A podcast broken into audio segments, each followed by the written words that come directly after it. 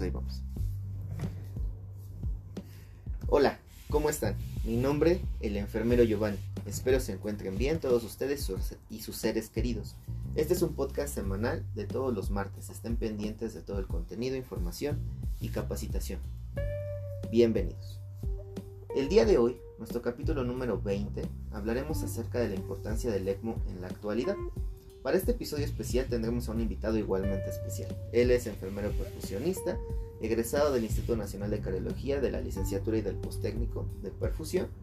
Actualmente trabaja en el Instituto Nacional de Cardiología Ignacio Chávez en el servicio de sala de operaciones y también es un enfermero que está avalado por la ELSO, que ya vimos en la clase anterior, que es la Organización para el Soporte Vital Extracorpóreo.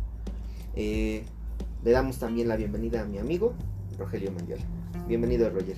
Muchas gracias, amigo, por la invitación y espero pues le sirva de mucha ayuda a todo lo que quieras preguntar acerca de esta terapia que retomó mucha importancia con esta pandemia. Exactamente. Pues mira, bienvenido de nuevo, espero que hoy la pasemos bien. Antes de iniciar eh, el episodio como tal, pues les advertimos que en este episodio, a diferencia de algunos otros, pues pudiera parecer un lenguaje un poquito más coloquial, ¿no? Y explícito, pues por la confianza que nos tenemos nosotros dos y, te digo de la misma forma que, que los invitados anteriores, pues tiéndete en la libertad de expresarte como tú lo desees. Este, aquí no hay ningún problema de eso.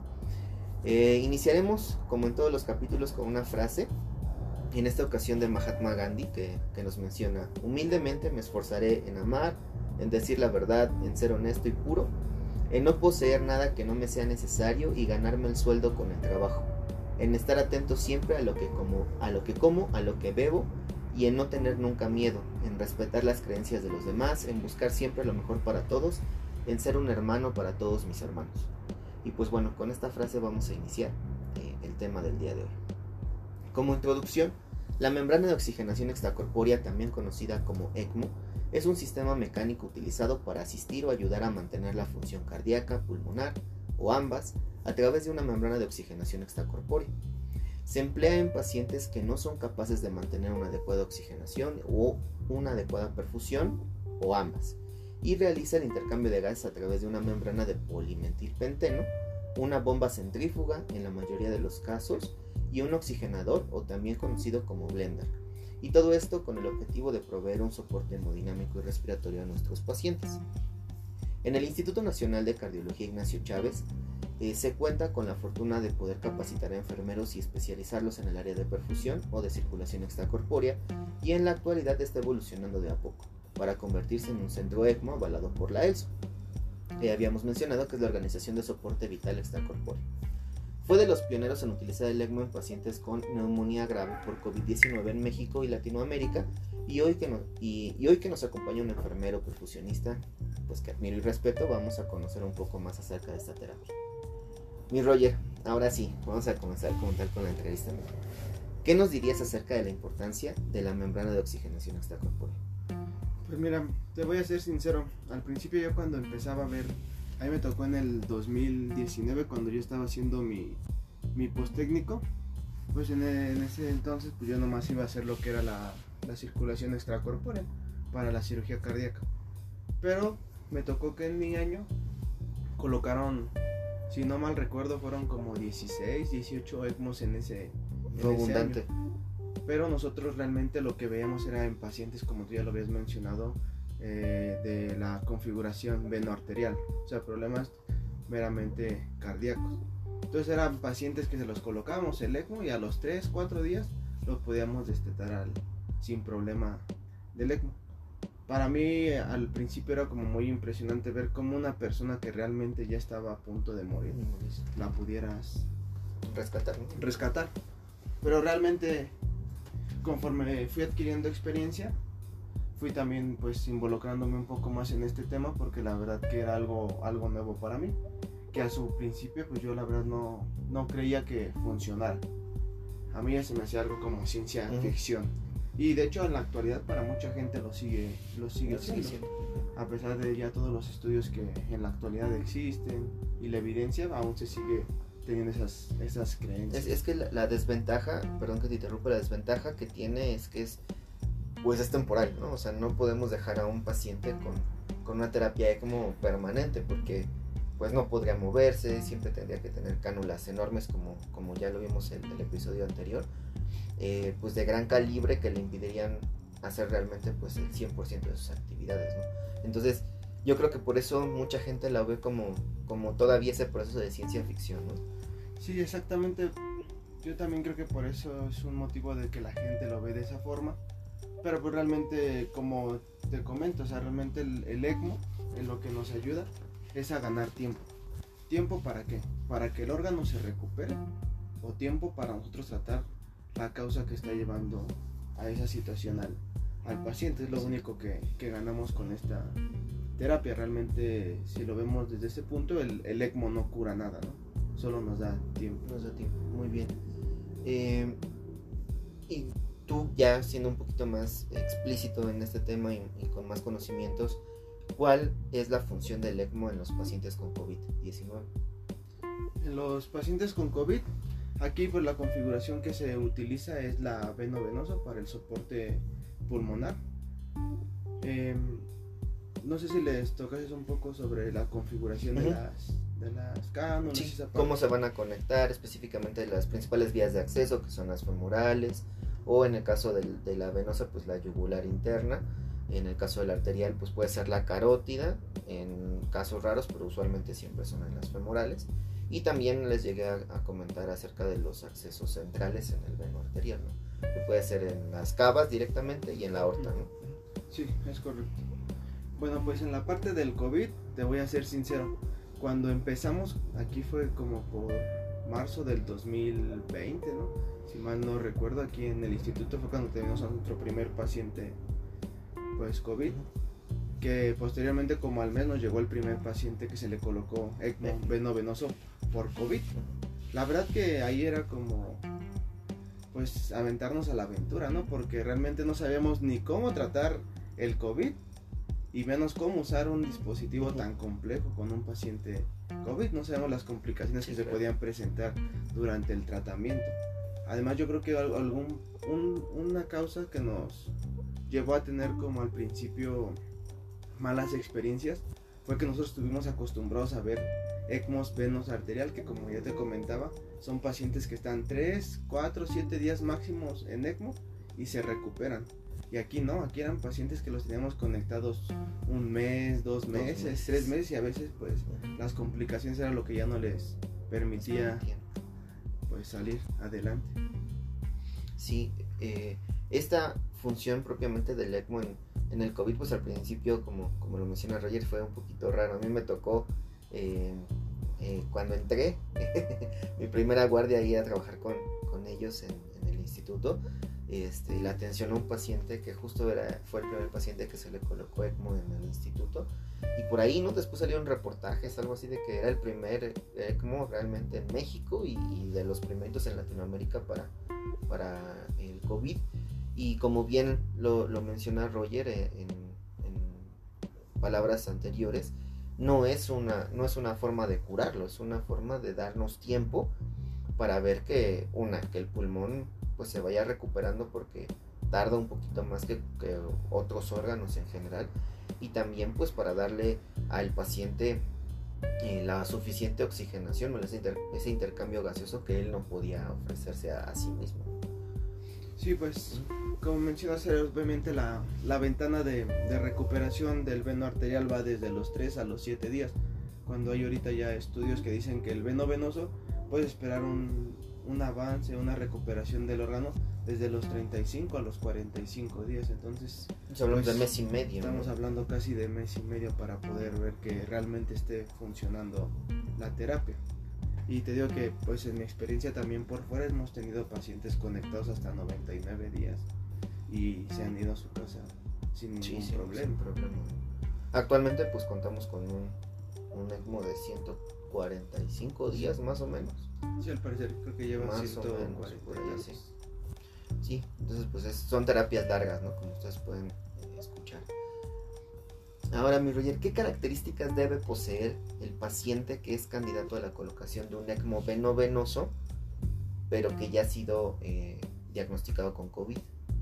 porque recuerdo que así en las pláticas que hemos tenido eh, fuera de, de- del podcast, eh, me habían platicado, bueno, me habías explicado que debe de ser un cierto número de días con intubación o este, bueno, sí, con ventilación mecánica específicamente, ¿no?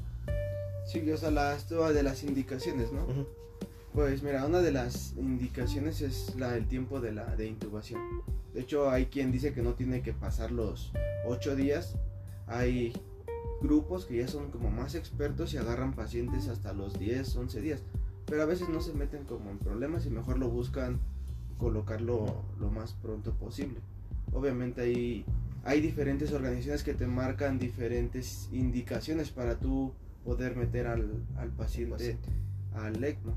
Y una de las más importantes es pues, la PAFI, en la que también se, se fijan las, estas organizaciones para poder meter al, al paciente. Es decir, esperan, o sea, esperan que una PAFI sea menor a 200. A veces hasta O- menor de 100. Ok. O sea, que realmente el paciente esté en distrés respiratorio. Exacto. Ok. Ah, bueno, entonces ese es, o sea, son dos pautas muy importantes. ¿no? Es un paciente que realmente tiene un síndrome de distrés respiratorio, que a lo mejor puede ser agudo de cuestión de horas o ya un poquito más crónico, vamos a decirlo, en cuestión de días, y que no tenga idealmente más de 7 días de ventilación mecánica. Sí, es lo que buscan casi todos los grupos que se dedican a, a colocar, ECMO, agarrar al paciente en una etapa como temprana, dentro de lo crítico. Ok. Y en tu experiencia, eh, ¿cuántos pacientes has manejado con, con ECMO o con terapia ECMO? Desde que empecé, bueno, desde la escuela, fueron ahí 18 en ese año. Yo creo que aquí en el 2020 fueron alrededor de unos otros 20, 20 y tantos pacientes que me tocó ver ya por, por COVID. Por COVID. Y O sea, digamos, los primeros 18 fueron venoarteriales. veno arteriales. Sí, los segundos cuando- fue 18, antes de la- 20, venovenosos. ajá, fue antes de la pandemia, los otros 20, 25 fueron ya después de que empezó el COVID. Y ahorita en la actualidad pues también ha ido como coincidiendo con las olas que se han ido presentando aquí en el, en el país. Y ahorita pues nomás hemos tenido como 3, 4. De hecho apenas tuvimos un caso de un niño de 15 años. Que fue como muy curioso, bueno, muy interesante porque yo había escuchado que también se ponían ECMOs por influenza. Pero la verdad que, o sea, había visto reportes Sí, claro. pero nunca había visto yo un paciente conectado realmente por que le diera influenza, ¿no? Y más porque sabemos que ahorita en la actualidad pues está el tratamiento y no hay tanto como problema. Pero voy a platicar un poco de esa Ujú, Sí, historia sí, de- adelante, adelante. del niño. Me, yo cuando le, le pregunté a su, a su mamá y me comentaba que él empezaba con, con síntomas. Pero entonces cuando empezaron empezó como con escalofríos, fiebre. Dice que tenía un poco de dificultad de respiratoria, pero era muy leve, o sea, la verdad que Digamos, a- a hacía esfuerzos, ¿no? esfuerzos mayores. Entonces el niño tenía 15 años y fueron con un médico particular y él les manda el tratamiento que les mandaron desde un inicio de pandemia para COVID. Pero realmente no tenía ni una prueba realmente que fuera positivo. Entonces le empieza a dar el tratamiento, pues el niño se empieza a sentir bien y todo. Y le tocaba su vacuna. Entonces pues le preguntaron al doctor que cómo veía si era recomendable que se vacunara. Y pues él les dijo que sí, que se vacunara, que sin problema. Entonces cuando se vacuna al día siguiente empieza con... Estos síntomas empiezan a agravar. Entonces empieza a hacer neumonía, empieza con más respiratoria. Pero este niño lo agarraron, creo que hace como una semana fue cuando ingresó al, al hospital. Lo intubaron en la tarde y en la noche ya tenía el eco. Y pues realmente su placa totalmente blanca. Y la verdad que salió muy rápido porque a ese paciente lo tuvimos nueve días nada más en ECMO. Ok, mira, de verdad, yo creo que de los casos más rápidos, Sí. ¿no? En veno, venoso. Sí, en veno venoso son. A lo mejor aquí sí fueron ellos muy, muy estrictos en meter al paciente y hubieran, hubieran intentado otras alternativas antes de meter a un paciente al ECMO. Porque realmente meterlo al ECMO Sí, también. también te puede llevar a, a otras complicaciones y a veces el paciente no, te- no se te muere tanto por el problema pulmonar. A veces se resuelve, pero le dejas otros problemas, ya sean cardíacos, renales, que lo terminan o, o a veces se infectan los Sí, pacientes y se terminan muriendo por otras Sí, razones. otras razones. No, pues ese caso está, está muy padre, ¿no? Y sobre todo que no fue, o sea, no fue COVID, por lo que estoy entendiendo, se fue por una influenza que a lo mejor después de la vacuna y el efecto adverso de la vacuna de, de atacar nuestro sistema inmunológico y demás, pues sus defensas caen, por así decirlo, y aprovecha el otro agente patógeno que ya tenía este, propiamente en su organismo. Tiene esa complicación, pero pues mira qué padre que solamente fueron nueve días y que se recuperó y que pues ahorita está, está bien ese paciente. Yo creo que, eh, con, como dices, ¿no? Con grupos de más experiencia y con, trabajadores igual de más experiencia, pues obviamente estas terapias van a, van a ser mejor utilizadas. También eso es una, una ventaja, digámoslo así, de, de ustedes perfusionistas que tienen ese, esa oportunidad de trabajar en, en, digamos, lugares privados o en otros hospitales y que les venda la, la experiencia de seguir utilizando esa terapia. Entonces, pues eso, eso está muy padre. Eh, pues mira, la otra pregunta igual está relacionada con el, con el ECMO veno venoso. Y también lo hemos platicado, este, pero quisiera que se los comentaras a, a la audiencia. Eh, ¿Cuáles son las metas respiratorias que nosotros como enfermeros eh, generales como enfermeros perfusionistas esperamos en el paciente este, conectado a ECMO veno-venoso? Bueno, cuando tienes a un paciente veno-venoso, aquí lo que buscas es que repose el, el pulmón. De entrada, pues tus parámetros ventilatorios tienen que ser de soporte pulmonar. En el ventilador. Entonces sí. estamos hablando que es una FIO2 de 30%, 35%, una frecuencia respiratoria de 8 a 10, eh, un El- volumen Tidal de acuerdo tidal a su peso. de acuerdo a su peso y a veces te vas un poco abajito. como de Y- 4 de 4 a 5 por Y un, un PIP, me parece que igual PIP, lo más bajito que podamos. ¿no? No, a veces el PIB sí lo requieren tener un poco elevado el PIB por la patología que Ok. está presente. A veces si ves PIB de 10, de 8, de 9. Pero si te lo permite, obviamente, pues lo tienes que dejar Ah, lo más bajo que posible. Y en la parte del ECMO, pues como manejamos toda la parte ventilatoria con el blender, que en una parte tenemos la parte de los flujos y en el otro es el FIO2. En este, con ese vamos a manejar toda la parte respiratoria del, del paciente. En caso de que, por ejemplo, nuestro paciente esté con mucha retención de CO2, nosotros aumentamos el flujo del, del barrido, lo que le llamamos SWIP nosotros, para poder eliminar más CO2. Eso también conlleva el flujo que tú tengas también de la, de la bomba De. ECMO. Entre más continuo esté pasando, más, más rápido se va a ir barriendo ese CO2. O sea, va, digamos, de la mano. También, bueno, era muy importante que mencionas eso sobre el barrido del, lo del CO2 con pacientes que tenían, porque a veces pacientes metíamos con gasometrías que ya eran incompatibles Sí, con la sí. vida. Me llegó a ver a mí ver, bueno, pacientes que tenían CO2 de hasta 140, 150. Y también las recomendaciones que se hacen ahorita ya en la actualidad es que no se haga tan esporádicamente el barrido del CO2 porque también se relaciona mucho con las hemorragias intercraneales. Sí, por, o sea, sobre todo por ese proceso, ¿no? De que a veces el paciente tiene un CO2, no sé, de 50 y le están haciendo barridos continuamente, pero entonces, pues le estamos quitando algo que, digamos, no es l- 100% lo normal en el cuerpo humano, pero que sí es necesario, ¿no? Por eso se valora en una gasometría un valor de oxígeno, un valor de, de CO2 que son, pues, necesarios para saber que realmente hay un buen intercambio gaseoso, ¿no? Y el CO2 pues a nivel cerebral tiene eh, diferentes funciones, ¿no? Dentro de ellas es una vasodilatación muy importante y entonces puede generar rupturas y causar esas hemorragias este, intracraneales. Sí, de hecho, bueno, también de los parámetros que nosotros vigilamos dentro del ECMO veno venoso es la saturación venosa que tiene que estar arriba del 70%. La saturación de, oxi- de, oxi- de oxigenación, esa con que esté arriba del 90% es más que suficiente, porque pues, realmente el pulmón ahorita va a estar dañado. Y, e incluso, eh, digo, igual ya, lo- ya me lo habías comentado y lo estuve revisando ahorita que, que estuve investigando acerca de esto y en el diplomado y demás. eh, es aceptable como a partir de 88, ¿no? O sea, Ajá. una saturación de oxígeno por pulsioximetría de 88 este hasta 92 es más o menos como las metas no también que buscan el, el Sí, lo podemos tener como dices de 88 hasta 90, 89 y no hay realmente como problema de, de qué preocuparnos. Sabemos que en cuanto el pulmón anatómicamente se empiece también a recuperar, también va a ir mejorando ese, esa oxigenación. ¿Cómo, ¿Cómo valoras la funcionalidad de la membrana? Ah, aquí para hacer eso, hay, bueno, desde un inicio, cuando nosotros colocamos el, el ECMO, tomamos como unas gasometrías de referencia. Una que es una gasometría premembrana y la otra posmembrana. Esto para ver la funcionalidad de, de oxigenación y del barrido de CO2 de la membrana del ECMO. Obviamente hay diferentes marcas de ECMO que obviamente, por ejemplo, Macket, que es de las de las para bueno, para mí en lo personal es de las que mejor oxigenan, es una membrana muy buena.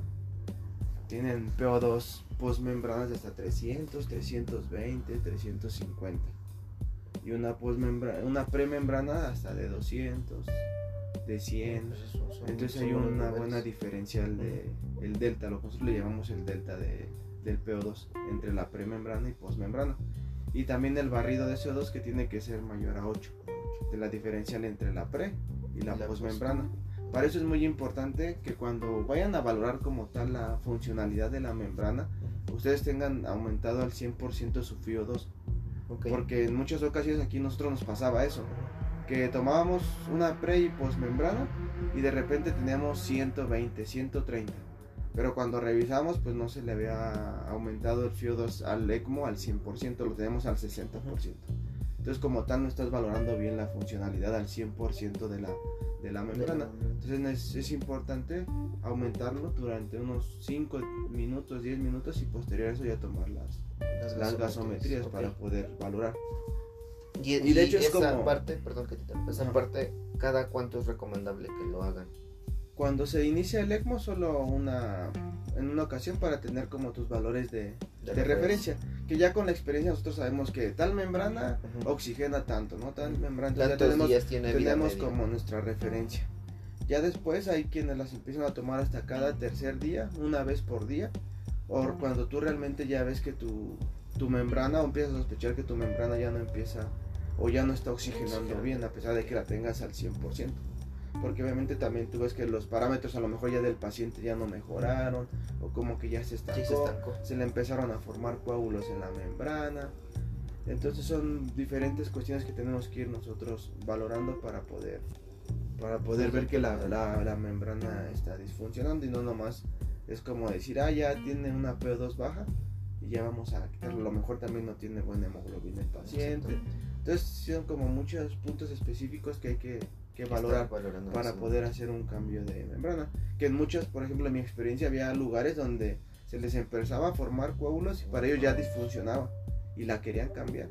Pero pues realmente aquí es como un gran reto en, ECMO, la parte de la anticoagulación. O sea, buscamos que no se coagule, pero también que no se trombose. entonces, Sí, y, aparte, digo, ahorita que, que, mencionas eso, también influye mucho el estado del paciente, ¿no? O sea, un paciente que esté séptico, eh, por, pues ya sea por COVID o sea por cualquier otra patología. Sabemos que el COVID era pro, este, procoagulante o protrombótico. Este, hay otras patologías infectocontagiosas, específicamente del área pulmonar, que es lo más común que se lleguen a infectar por porque este paciente que está sometido a ECMO pues sigue con ventilación mecánica, ¿no? O sea, sigue sus, sus 15, 20 días de acuerdo al protocolo institucional con, con la cánula este, orotraqueal y después lo cambian a traqueostomía, ¿no? O sea, a final de cuentas siempre tiene el factor de riesgo de adquirir una infección este, asociada a la ventilación mecánica y que esto ocasione, pues obviamente que cambien este, el proceso inflamatorio y de respuesta eh, inflamatoria y que aumente la, formación de los coágulos, que esos coágulos se peguen a la membrana. Sí, y pues es que la verdad, yo creo que el, del manejo del ECMO, la anticoagulación, la verdad que es un, es un reto, la verdad, para todo el equipo que trabaja porque a mí me ha tocado ver pacientes que los aspiraban muy seguido. A veces es como una mala costumbre que tenemos en, enfermería por no valorar antes de aspirar al paciente y lo hacemos más por rutina, ¿no? Entonces veías que con las ondas normales para aspirar, a veces pues el paciente lo tenemos anticoagulado, pues no sangraban. Entonces tocó también ver pacientes como los transfundimos. Sí, de por la boca sangraban horrible, pero era por lo mismo, porque el mismo proceso de, de aspiración que hacíamos, lesionábamos las mucosas y al estar anticoagulado pues era un sangradero importante. Sí, acá en mi experiencia lo que hemos hecho es usar ya sea la de las ondas de látex para poder como tipo vesical, ¿no? Como tipo vesical para poder lastimar menos, al paciente y realmente lo hacemos cuando sea realmente necesario. estoy hablando si al paciente lo tenemos sedado, relajado, pues casi no va a tener secreciones. Entonces casi no lo no lo aspiramos por la boca ni la nariz. Entonces esperamos hasta que esté despierto y al menos que sea necesario. Porque sí me ha tocado que se angran o que se nos coagule la membrana. Entonces es como un reto también, pues la colocación de la heparina, ¿no? También ese es otro... Sí, de las unidades por kilogramo y... Que se ha visto en diferentes lugares y en mi experiencia, yo te puedo decir que el colocar la heparina a veces dicen por catéter o directamente al circuito del ECMO, nos ha ido mejor por el circuito sí, claro, Sí, claro, o sea, es, más directo, o sea, si tú lo, si tú lo administras, digo, por, por la lógica que ahorita me estoy imaginando, si tú lo administras por el catéter, supongamos que tiene un subclavio, un yugular, izquierdo, derecho, donde ustedes gusten, este, o un femoral del otro lado, donde no esté canulado, este, pues obviamente primero pasa por el paciente, por todo el organismo del paciente, y luego pasa el, resto de esa heparina que ya no se adhirió propiamente en el paciente, pues ya pasa a la membrana. Pero yo considero que sí, igual por lógica, por ejemplo, en, hice igual apenas un episodio de terapia de reemplazo renal continua, donde igual hablan un poquito acerca de la heparinización y ellos, ellos mencionan en un par de artículos que leí que también decía lo, mismo, ¿no? o sea, hay que anticoagular el equipo, el, filtro en este caso, en este caso es nuestra membrana. ¿Por qué? Pues nada más para tratar de mantener lo, lo mejor posible.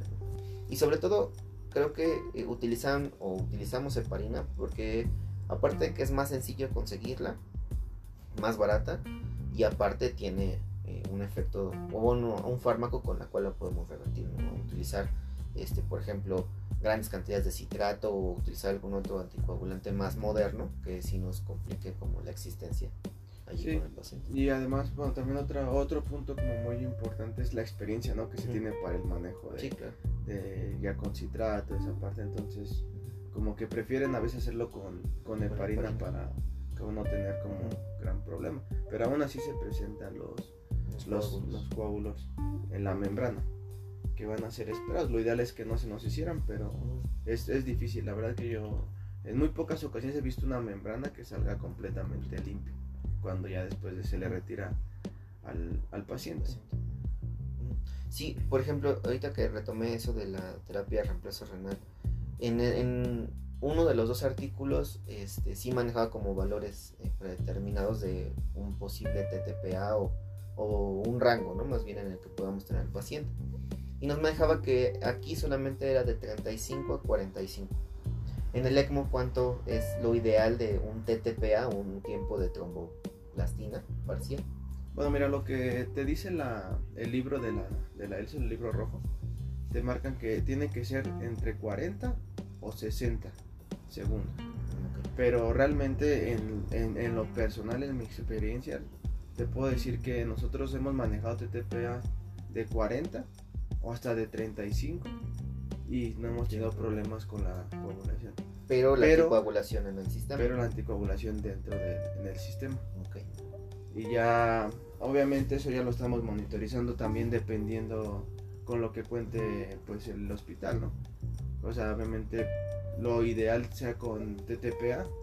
Después hay un el antidiesanos y también les has hablado un poco de eso. Sí, las mencioné que era un poquito. El antidiesas que es como el gol estándar, pero también es un poco más caro. Es un poco más elevado, no, no se hace como tan seguido en el hospital. Y el TCA, que también ya ahorita en la actualidad los estudios que han salido dicen que no es tan factible medir con TCA por cuestiones de los reactivos, que vienen unos que son para TCAs largos, otros para TCAs cortos. Entonces realmente esa es como otra parte por la cual en los centros que realmente dan ECMO deciden hacerlo por TTPA. Y ahí sí hay quienes lo manejan en 40 y les va bien. Hay quienes los manejan en 60 y les va bien. Hay, hay quienes con 60 les sangra el paciente mucho. Entonces son como irle tú buscando. A fin de cuentas somos como una solo referencia. Y tú vas a hacer lo que mejor te... Sí, es como, como una, una, una, guía de práctica que O sea, al final te da recomendaciones Estas son evidencias 1, 2, 3, A, B o C. Y de acuerdo a la que te funcione a ti, ¿no? O sea, lo que te vaya funcionando a ti es lo mejor que le puedes hacer al paciente. Y pues en teoría así debería ser en general, ¿no? Con, con cualquier terapia. Bueno, pues, pues muy bien, Roger. Muchas gracias por, por lo del veno venoso. Ahora, retomando lo del ECMO veno arterial, ¿cuáles son las metas hemodinámicas en un paciente con ECMO veno arterial? Bueno, en veno arterial hay quien te maneja que la presión arterial media tiene que estar entre 60 y 70. Hay quien está diciendo, bueno, con 50 estoy un poco permisible. Pero mejor manejarla entre 60 y 70. Sobre todo por perfusión cerebral, ¿no? O sea, hablando... Perfusión cerebral. Obviamente te puedes apoyar de otros dispositivos, por ejemplo aquí el, el, NIRS. el, BIS, que es para, la sedación, pero el NIRS es el que, el que más nos ayudaría para ver esa parte de la oxigenación cerebral y a veces también lo ocupamos por renal. También aquí en la institución. O distal, ¿no? Por la canulación que a veces les llega a robar flujo de la pierna, entonces a veces tienes que ponerle un bypass, un bypass. para pasarle a la arteria la sangre oxigenada y no se comprometa el miembro pélvico. Entonces también es un dispositivo que nos ayuda mucho para estar monitorizando esa parte. Otra parte muy importante es la pulsatilidad, que eso hace referencia a la apertura de la, de la válvula aórtica. Porque realmente aquí, pues, como dicen, o sea, es malo que no, tampoco no, no expulse los... Sí, lo, lo que tenga el corazón. Mínimo, pero tiene que expulsar algo el, el corazón. Porque realmente era lo que decían, o sea, tú pensarías, pues no va a pasar nada, ¿no? Pues está, Eso está circulando, está circulando y está haciendo el ECMO, pero realmente cuando se llegan a formar coágulos y el corazón empieza a recuperar, pues esos coágulos pueden migrar hacia el cerebro, hacia otra parte del cuerpo, principalmente pues hacia el cerebro, porque es la, salida principal la que tiene. anatomía. Entonces sí debes de tener cierto grado de pulsatilidad. Y aquí los flujos los vamos midiendo de acuerdo al peso, o sea, cuando ya se empieza a hacer un destete que yo tú ya empiezas a, notar mejoría miocárdica, obviamente ahí se les hacen diferentes estudios para valorarlo, como a los ecos, les toman gastos hemodinámicos, entonces aparte van viendo los, los médicos y ya van decidiendo en qué momento le van a ir disminuyendo el flujo. Porque a diferencia, por ejemplo, del veno arterial y el veno venoso, el veno arterial, el destete se hace con el flujo. O sea, hay que dejarle quitarle flujo del ECMO para que el flujo nativo del corazón empiece a mandar toda la lo que la, le demanda el organismo. En teoría, en teoría el flujo del ECMO estaría sustituyendo al gasto cardíaco, al gasto cardíaco. En este caso. Exacto. Entonces ya tú le empiezas a dejar menos flujo, entonces el corazón ya empieza a mandar flujo y ya empieza a funcionar. Ok, y entonces en el, en el veno venoso lo que disminuimos son las revoluciones. En el veno venoso no, no, no, no. las revoluciones tienen cierta relación. Ah, no, no, olvídalo, sí, sí, ya, ya lo, lo, lo, analicé ahorita que se me pregunta. Tendríamos que disminuir entonces lo del blender que me comentabas. Exacto. Ahí lo que buscamos es cerrarle el blender. Y acá lo que buscamos es cerrarle el flujo. El flujo. Porque estamos estudiando esa parte del, del corazón pulmón. Porque realmente. Sí, ahí sí se hace un bypass, ¿no? sé, es, es uno venoso, un arterial, pero que entre comillas van a vas a, a bypassear el ese el pulmonar pues ambas sí es por eso que el veno venoso se conoce como soporte parcial y el veno arterial como soporte, total, porque ahí se es el bypass tanto del corazón y del pulmón y que a veces pues, ya se presentan otras complicaciones eh, que también o sea no son tan comunes pero se pueden presentar por ejemplo lo del síndrome de Arlequín en, en el veno arterial y este caso es solo cuando es la canulación femoral. Y eso se tiende a que el flujo nativo del, del, corazón empieza a competir con el flujo de, del ECMO.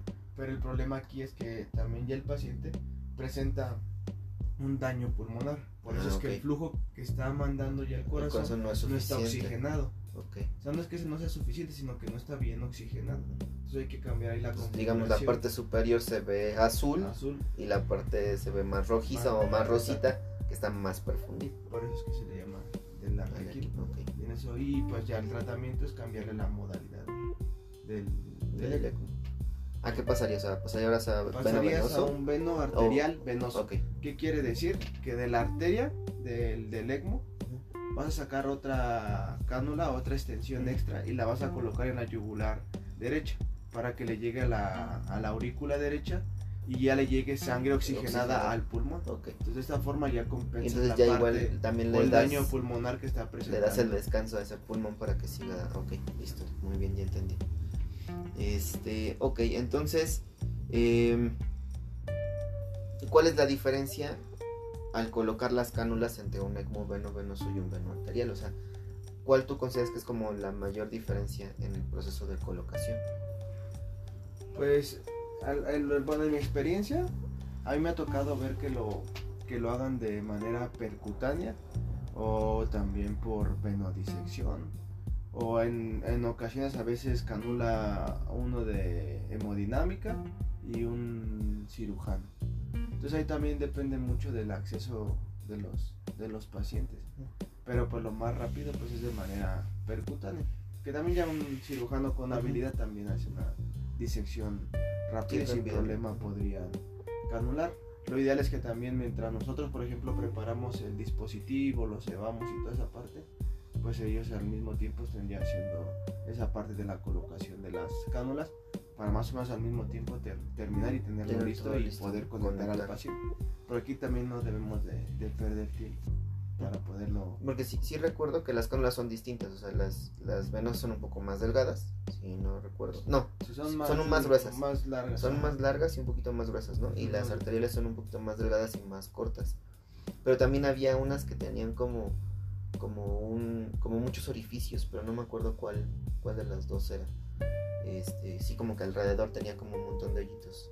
Sí, es que son las fenestras que traen, pero eso va también a depender de la marca de Ah, la, de la marca de cánula. la cánula, ok. Porque hay unos que traen más fenestras que las otras, pero todas eh, tienen un- una, tienen fenestras, o sea, todas, todas. Porque imagínate si nomás tuviera un, Sí, solo un un orificio, orificio sería- y se llega a tapar, y hace más- se Y el flujo, el flujo. flujo lo hace más todavía más turbulento. Sí, por eso es que tienen varias. Y más las que son de extracción, las venosas. Pero sí, pues la diferencia es esa que van, pues el veno venoso va de una vena a una vena, ya sea femorales, o sea la, la yugular, y el veno arterial, por lo regular los canulan siempre en femorales. En una vena Sí, y para tratar de, de que sea este, lo más también, digamos, distal hacia lo central al paciente. ¿no? Digo, ya en ocasiones especiales que no se pueda destetar de circulación extracorpórea, pues van a tener que utilizar las cánulas de la circulación. ¿no? O Sí, sea, bueno, y ahí conectarlas a- aprovechas que ya tienen las cánulas directamente pues en el corazón.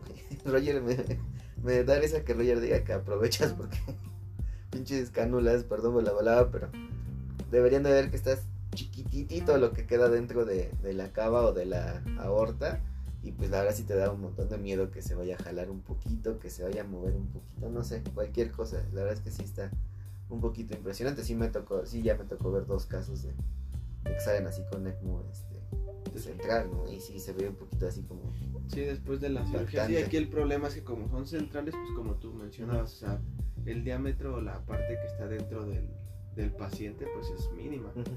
Entonces hay que tener un poco más de cuidado ahí para la movilización Sí, claro. y eso. Y pues nunca perderle como, pues sí, sí el miedo, pero tenerle siempre sí, respeto al, al dispositivo, ¿no? Porque pues también me ha tocado escuchar en otros lugares que se les han decanulado los pacientes. o Y yo creo que les- yo creo que igual la decanulación pues obviamente la más grave sería la arterial, ¿no? La venosa creo que la podríamos controlar más rápido, aunque sí sería una pérdida importante, ¿no? Pero la arterial sí es como o sea, es una emergencia, no hay más, es una emergencia y tienen que actuar rapidísimo porque si no pues el paciente se nos vacía literalmente o vacía y entonces este Sí, sí, muere. es como la cualquier decanulación, ya sea venosa arterial, es, es de lo peor que te puede, yo creo que pasar en, en ECMO. Pero si la arterial, pues obviamente sería fatal, ¿no? Porque La si no presión. paras la, la, la máquina o no pinzas las, las tuberías, o sea, es- va a seguir sacando la sangre del paciente hasta que te Sí, quedes sin sangre, porque realmente tiene de dónde sacar. Sí, porque la, la canulación arterial en este caso ya la de retorno, ¿no? Y entonces eh, la venosa sigue funcionando. Entonces, una, tienes que pasar, este, parar la máquina. Dos, eh, ver que aparte de eso, que no te esté entrando, digamos, aire por cualquier otro lado, ¿no? Y de eso, este, pues, obviamente tratar el, el sangrado. Y el sangrado, si es un, una decanulación, pues yo me imagino que ahí sí ya es como por cirugía, ¿no? O sea, sí tendrían que ir a... Sí, a tiene que ir revisar. un cirujano a volvernos a recolocar las, las cánulas. Sí, que a veces es, digo la verdad que yo creo que casi siempre, la mayoría de las ocasiones que llega a pasar, que no es tampoco tan común que pase, pero yo creo que la mayoría se mueren los pacientes porque es muy difícil alcanzarlos por la cantidad Sí, por de la sangre cantidad que de se sangre. pierde. Porque, ¿como cuánta sangre le cabe al circuito? O sea, Eh, aproximadamente entre unos 600 mililitros, estás hablando casi dos, dos paquetes. Lo que le, con En lo que todo el se purga circuito. el, el equipo. Ok. O sea, son 600, ah, bueno, al menos tampoco es tanto. son 600 mililitros. Ujú. El problema aquí es el- a la velocidad que Ujú. gira la, Sí, sí, sí, la, la, la centrífuga. centrífuga, que estamos hablando hasta 4 o 5 litros por minuto, o sea, en un minuto se nos... Mm, O sea, esa, esa centrífuga, como, como les platicaba, o, o eso, eso que decimos la bomba que les platicaba en el episodio anterior, que suple literalmente la función del corazón, ¿no? o sea, es la que va a empujar la sangre hacia el resto del cuerpo. En el caso del veno arterial, pues obviamente hacia las arterias, y es el que le va a seguir dando, eh, en- eh, junto con la apertura de la válvula aórtica, pues la presión arterial a tu paciente, ¿no? O sea, a final de cuentas es el flujo, entre más flujo, más presión, eso es, eso es la, la parte de, de hemodinamia ¿no? de los pacientes.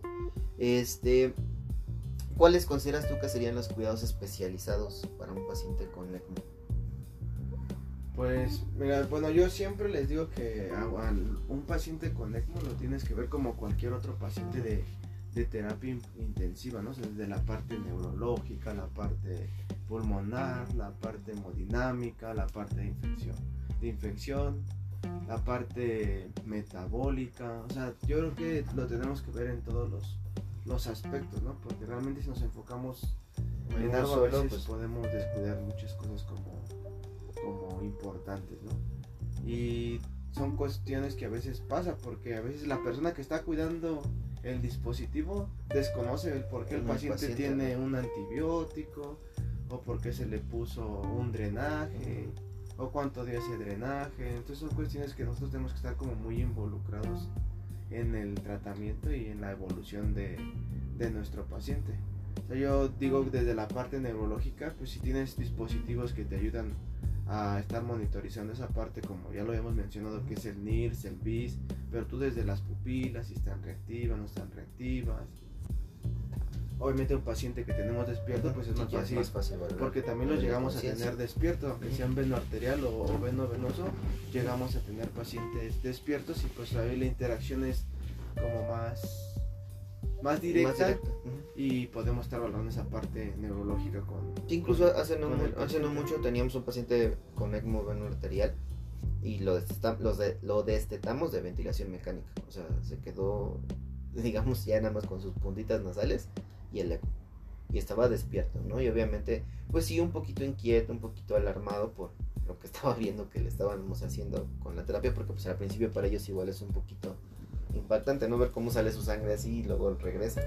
Entonces, este, eh, un poquito inquieto en eso, pero bien, o sea, no podíamos valorar lo que tú dices, ¿no? O sea, a nivel neurológico, cómo está respondiendo, a nivel hemodinámico, cómo estamos, si le, realmente le está aportando, si ya no, comenzar a bajar los flujos para ver qué tanto él es el que, el reacciona, que, bien lo comentabas. Y por ejemplo, en el veno venoso, eh, que bueno, a mí me ha tocado estar en, un buen tiempo también ahí con los pacientes con ECMO veno venoso, pues obviamente las generalidades, ¿no? Yo sí pienso que las generalidades de tu paciente, o sea, de- desde cómo está acomodado, cómo tú lo observas de la piel, de este, las facies, a lo mejor sí hace facies de dolor o si tiene facies ya diferentes que no son normales, ¿no? En los pacientes, si tiene dolor, ¿no? Incluso porque a veces pues el paciente está ligeramente sedado, pero eso no quiere decir que no pueda presentar dolor, ¿no? Entonces también eso es como, como muy importante. Eh, lo que mencionabas, por ejemplo, la aspiración de secreciones en los pacientes que están intubados, pues obviamente debe ser lo más gentil posible y realmente cuando lo necesite el paciente, ¿no? No como rutina de ah, cada dos horas lo voy a tener que aspirar, sí, por, sí o sí porque tiene tubo, no. Es, lo voy a auscultar mejor cada dos horas y si lo necesita, pues lo aspiro, si no, pues mm, hasta la siguiente, ¿no? Las micronebulizaciones, el- creo que el- la parte más difícil realmente, o sea, de, de- de tratar a un paciente con ECMO, eh, o mi, mi experiencia es la movilización. ¿Por qué? Porque debes estar atento a todo, porque no solamente tiene ECMO, sino también tiene sonda vesical, y si el paciente ya lamentablemente hizo falla renal o ya tenía antecedentes de falla renal, pues tiene una terapia de, reemplazo renal lenta continua conectado a veces propiamente al, al ECMO, ¿no?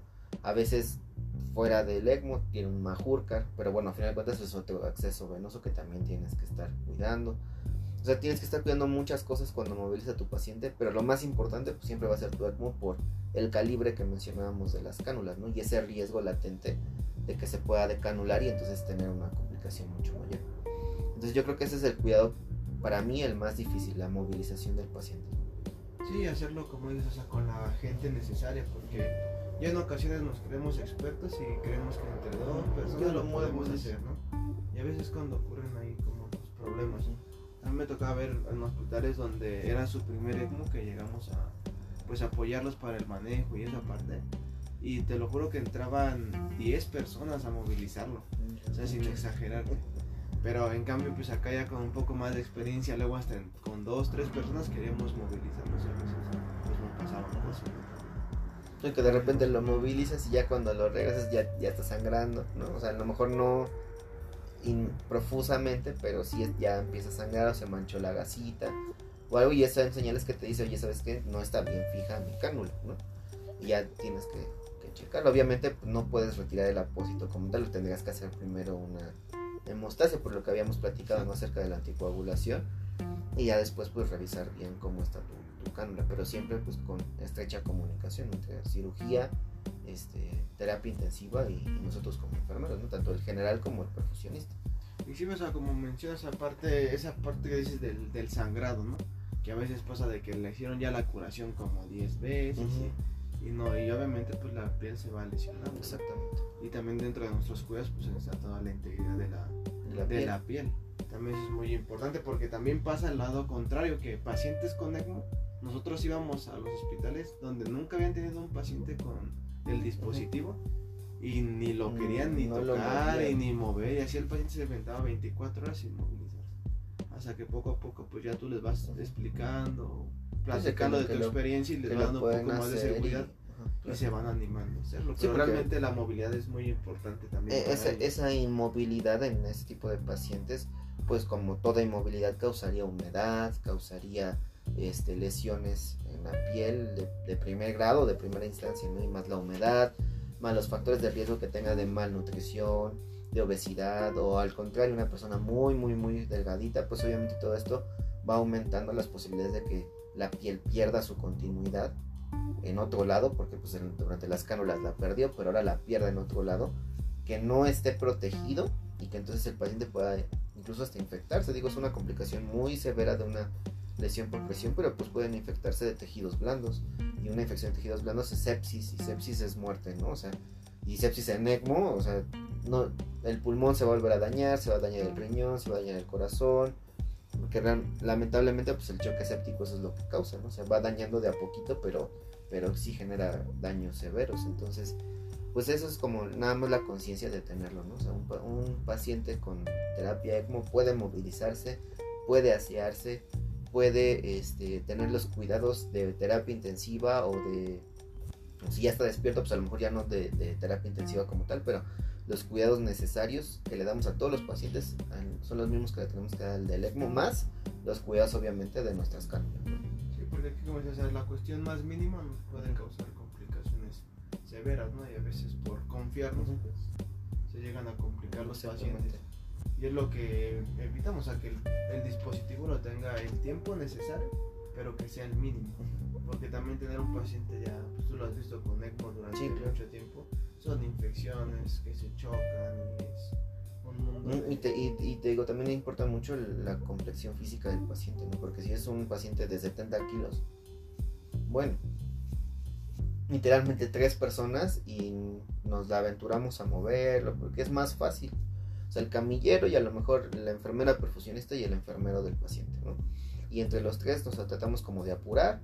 El la enfermera del paciente como que acomoda todo para que no se jale nada y la perfusionista se dedica como que a cuidar sus cánulas y ya el camillero nos ayuda a movilizarlo y nos apuramos. Pero cuando tuvimos pacientes de más de 90 kilitos, sí ya es más complicado. O sea, ya un paciente con obesidad este, de cualquier grado, pues es eh, por sí es mucho más complicado moverlo, ¿no? Y ahora con cánulas que, este, que también corren el riesgo por su misma complexión física de que se zafen mucho más fácil, pues es mucho más eh, complicado, ¿no? Poder manejar como tal ese tipo de cuidados. Este, y pues por último, la, mi la última pregunta, ¿cuáles serían tus recomendaciones para estudiar acerca del ECMO y del paciente? Pues yo te podría recomendar, les podría recomendar que se interesaran por estos cursos porque es, es un dispositivo que ahorita con la pandemia pues se, disparó. O sea, pues como ya les habías comentado tú, esto es que existe desde los años 50, o sea, fue cuando se empezaron a colocar los primeros ECMOs. Luego hubo un lapso ¿no? que fue que... donde se dejaron de hacer. Tanto pues también la parte pues que no había tanta tecnología a lo mejor en ese entonces, también la parte pues económica, ¿no? Porque también hay que hablar de esa realidad que es un dispositivo que es, es muy caro colocártelo en un medio privado. O sea, realmente la gente que se lo pone es gente que tiene aseguradora. Aquí en el Instituto Nacional de Cardiología por el programa que tiene que actualmente, que actualmente existe es porque se le dan las facilidades al paciente, pero realmente ponértelos, estamos hablando de cuentas de millones de pesos, ¿no? Y además de que, pues si trabajas en un hospital, a mí me ha tocado que hay hospitales que con esto de la pandemia se han animado a querer colocar ECMO. Y pues es personal que nunca había visto un ECMO en toda su vida. Y realmente pues yo veo mucha gente que está interesada en aprender sobre esta nueva terapia, pero también llega a ser muy complejo el manejo de un paciente con ECMO, porque realmente no más tienes que saber lo de la máquina, ¿no? o cómo funciona, cómo moverle, sino también entender lo que está pasando con tu paciente. es, como es un binomio, ¿no? O sea, es, uno solo, más bien. Exacto, o sea, realmente, de hecho, yo, o sea, yo cuando les hablo, o sea, yo les hablo del paciente, no les hablo de la máquina, ¿no? O sea, realmente lo que estamos atendiendo es al, paciente. Y en la máquina viene siendo parte de, del paciente. la máquina es el soporte que ahorita tiene el paciente, pero a quien debemos de evaluar siempre, por sobre todas las cosas, pues siempre es a nuestro paciente. Y pues te digo, pues ahorita ya hay varios cursos que son avalados por la ELSO, por ejemplo, ahí en Chile, en Colombia, Monterrey. En Monterrey, aquí en México está en Monterrey. Aquí, bueno, en el instituto nosotros quedamos el, bueno, el diplomado, también es a lo mejor un poco básico, pero te ayuda para ir con un poco de bases. Te, te ayuda mucho porque te pone en perspectiva realmente del paciente con terapia ¿no? O sea, a lo mejor no, no te profundizas tanto como por ejemplo ya el de la ELSO que, se dedica pues literalmente a eso, pero si te da las pautas de volver a retomar desde lo básico, ¿no? Si es que no lo conoces, ¿no? Retomar lo básico y ver por qué, cuáles son todas las causas, las patologías por las cuales se coloca un ECMO. Em, ¿Cómo empezó? Pues el ECMO empezó primero como circulación extracorpórea, ¿no? Y después cuando modificaron las membranas y las pudieron utilizar para tiempo prolongado, entonces fue cuando en los 50 la, la comienzan a utilizar para los neonatos, ¿no? Que es lo que, lo que tengo entendido. Entonces, pues yo creo que sí son eh, pautas muy importantes. Eh, la verdad es que también ofrece el instituto para poder este, conocer pues, un poquito acerca del ECMO. Y conforme también pase la experiencia, pues ustedes como, como parte del diplomado, pues obviamente tendrán mucha más experiencia y mucha más eh, facilidad para, para, facilitarle a los, a los estudiantes por los conocimientos, ¿no? Y a lo mejor en un futuro, esperemos que sí, a lo mejor el instituto también sí se vuelve ese centro ECMO. Que están buscando convertirse. Sí, porque ahorita que tocas ese tema de, de los centros ELSOS, y de hecho los, bueno, las organizaciones que estoy hablando de Colombia, de Chile, que tenían mucha experiencia, ellos hablaban sobre la terapia de ECMO. O sea, que realmente no empezaron a dar ECMO por lo de la pandemia, ¿no? Porque si no tienes experiencia, no tenías como el manejo en esos pacientes, tus, pues sí, tus casos no pues iban a ser exitosos. no iban a ser exitosos. Y empezó a pasar.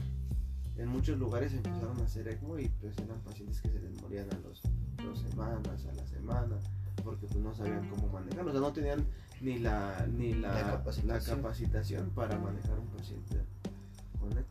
Sí, pues es, es complicado, pero pues poco a poco yo creo que, digo, nos han mencionado y en el mundo, en el primer mundo existen otras terapias eh, más actuales, pero creo que a nivel cardíaco o hemodinámico, ¿no? Para, el, para lo pulmonar yo creo que sí es algo muy importante el ECMO. Este, y pues yo al menos no he leído así como de terapias más importantes, digamos, para el, para el tratamiento de las enfermedades pulmonares ya severas, este, salvo el trasplante de pulmón. Y tampoco es algo muy seguro ni muy común que se realice. Entonces, pues sí es un poquito complicado. Sí, también, por ejemplo, aquí en cardio los llegamos ya también a utilizar en, en pacientes que van a entrar a intervencionismo, que colocación de stent y las condiciones hemodinámicas no son muy buenas, TAVI, y lo tenemos ahí como soporte nada más temporal en lo que se realiza el procedimiento o posterior al procedimiento en caso de que no responda como, como se, espera. Entonces, la verdad que yo creo que es, es una gran oportunidad de que aprendan de, de este dispositivo. Al principio les va a parecer que es ciencia ficción, pero cuando lo vas conociendo y vas viendo casos que realmente los pacientes salen, es cuando ibas a pues, retomar, retomar los, los conocimientos, Los conocimientos. aprendiste. Pues muchas gracias, mi Roger. Hasta aquí el tema del día de hoy. Sigan con nosotros en redes, en las plataformas de podcast más escuchadas como Spotify, Google Podcast, Apple Podcast, Anchor, Web Browser y algunas otras. Eh, aprovecho también, como siempre, para agradecerles a todos ustedes que, que nos siguen escuchando. Aquí en México, en Chile, Costa Rica, Argentina, Ecuador, Colombia, Estados Unidos, Alemania, Uruguay, Guatemala y ¿qué crees? Hace como cuatro capítulos me di cuenta que me escuchan en Irak. Salió ahí en mi, en mi, en mi estadística. De hecho ya por ahí Este. muchos perfusionistas también que Yo creo que, yo creo que, ah, porque si hay una buena comunidad de mexicanos en, en- viviendo en Irak, yo creo que a lo mejor alguno eh, vio la, la descripción del podcast, algo así, dijo, a ver, vamos a escucharlo, ¿no?